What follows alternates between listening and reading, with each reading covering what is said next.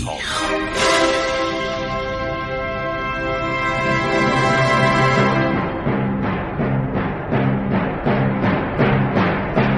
کاری از گروه جوان و اندیشه رادیو جوان.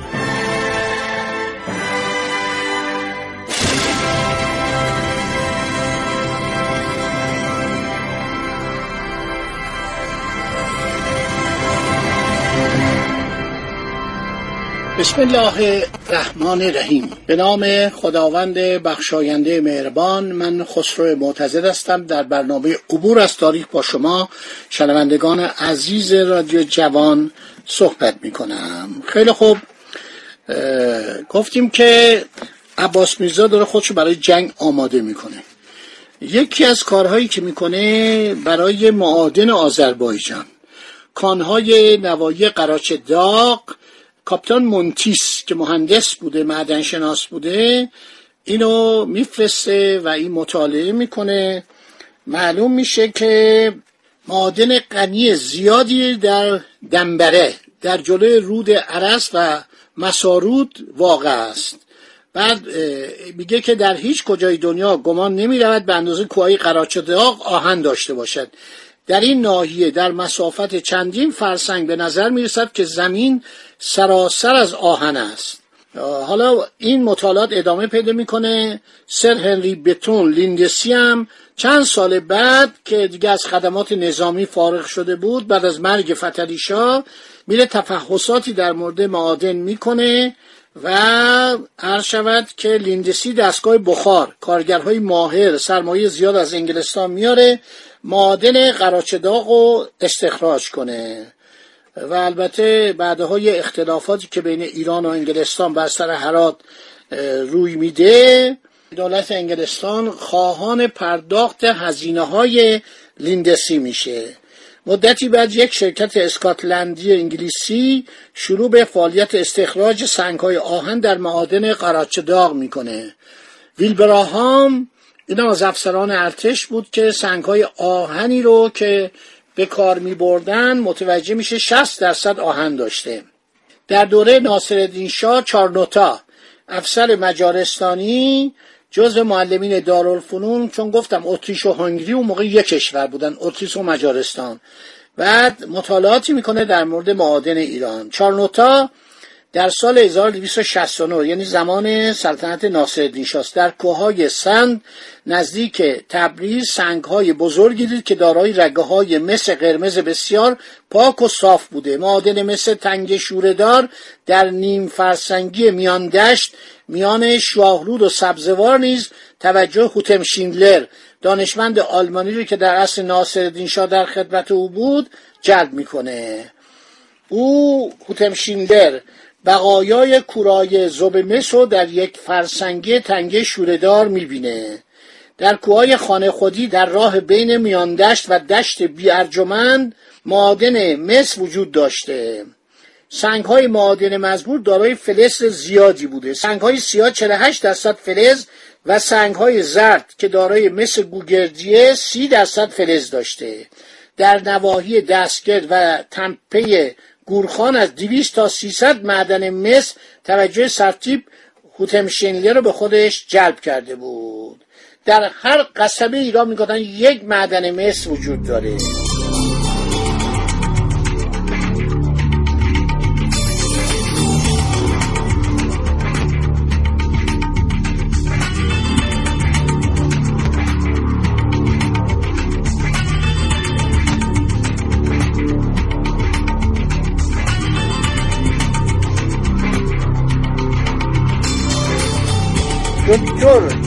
یعقوب پولک پزشک ناصر شاه در سفرنامه خودش نوشته از نظر ذخایر معدنی به زحمت ممکنه هیچ کشوری بشه با ایران اونو مقایسه کرد.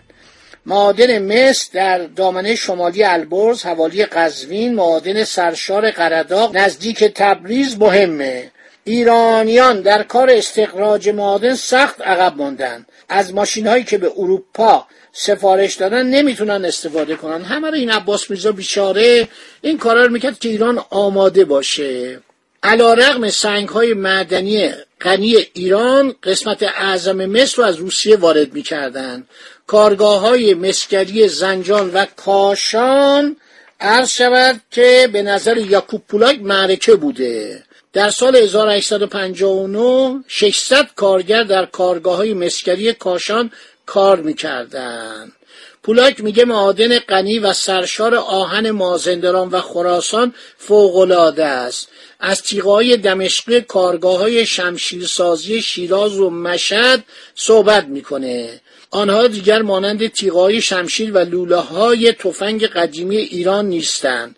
اشاره می‌کنه در قورخانهای اصفهان شیراز تهران اصله گرم به خصوص تفنگ و تپانچه های طبق نمونه اروپایی می‌سازند حتی علامت کارخونه رو به دقت تقلید می‌کنند. از سنگ سرب معادن کرمان یاد می‌کنه چارنوتام خیلی تعریف می‌کنه دکتر شیلیمر و خانیکوف روسی. شیلیمر فکر کنم اتریشی بوده.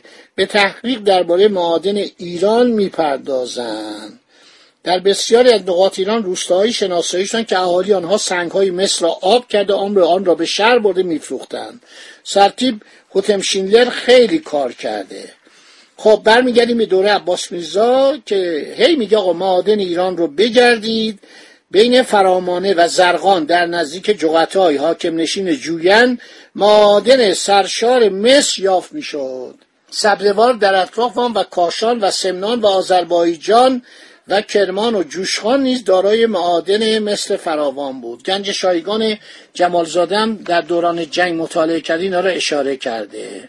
خب استادای انگلیسی چهار هزار تفنگ به ایران تحویل میدن افسران انگلیسی بعد 20 هزار قبضه تفنگ در سال 1241 به سعی استادان ایرانی ساخته میشه. کتاب معاصر سلطانی زمان عباس میرزا نوشته شده. اینو با معاصر ول آزار اشتباه نکنید. اینو عبدالرزاق خان دیمبولی نوشته. اونو اعتماد السلطنه نوشته. معاصر ول آثار رو.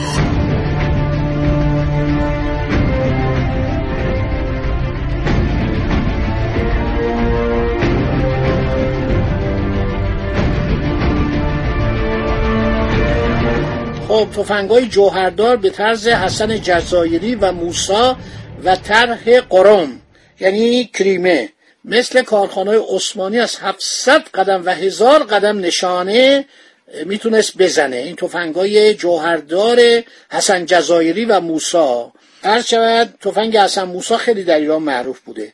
بارودخانه به وضع بارودخانه فرنگستان ساخته شد. روزی قریب به یک خروار بارود در آنجا به عمل می آمد. استادانی از ایران به انگلستان اعزام شدند. مبالغی خطیر هر سال در وجه مواجب آن جماعت تعیین شد.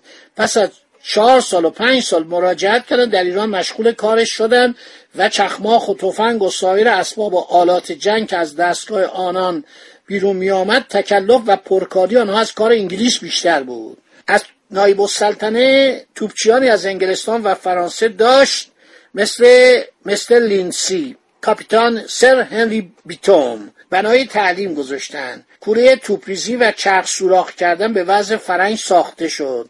عبدالرزاق بیک دنبلی مؤلف تاریخ معاصر سلطانی تا حدود سال 1240 صد قبضه توپ صخره کوب از کوره بیرون آمده بود. آن توپ را به عراده ها سوار کرده بودند چنان که توپی را که نادرشاه بر سر دره خار و ورامین برای جنگ با افاقنه با صد نفر بی برد و با بیست و سی نفر پر کرده توپ را و خالی می کردن در عهد نایب السلطنه با پنج شش نفر توپچی و چهار سر اسب در میدان جنگ به هر طرف که می‌خواستند میگرداندند در هر دقیقه هفت بار توپ را پر کرده و خالی می‌کردند قریب هفت هزار عمله توپخانه در این رسته خدمت می‌کردند علاوه بر کوره های مذکور نایب السلطنه برای نباس نظام و قشون خیش در خوی شهر خوی بنای ماهود سازی نهاد. اسباب و افراد آن را از روسیه وارد کرد. اسباب باسمه. چاپخانه سربی عرض شود که از مسکو وارد کرد. چاپخانه سربی متون ترجمه شده نظامی از زبانهای فرانسوی و انگلیسی رو به فارسی چاپ می‌کرد که صاحب منصبان توپچیان مهندسان قشون و رستهای پیاده و سوار نظام از آن استفاده می‌کردن متاسفانه قول کشتی سازی که هم ناپل اون داده بود. هم انگلستان داده بود فراموش شد. و هیچ گونه ما دیگه کشتی نساختیم چه در ساحل دریای خزر و چه در قرار شود که ساحل خلیج فارس و دریای عمان کشتیرانی ما موقوف شد. دوستان همینجا رو در ذهن مبارک داشته باشید. باقی مطلب میماند برای برنامه بعدی. خدا نگهدار شما. تا برنامه بعد.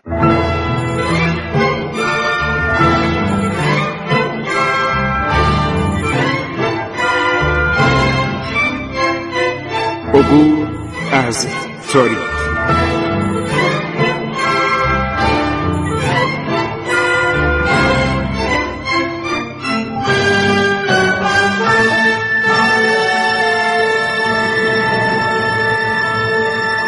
ایران با شکوه. سرگذشت ایران ما به روایت خسرو معتزد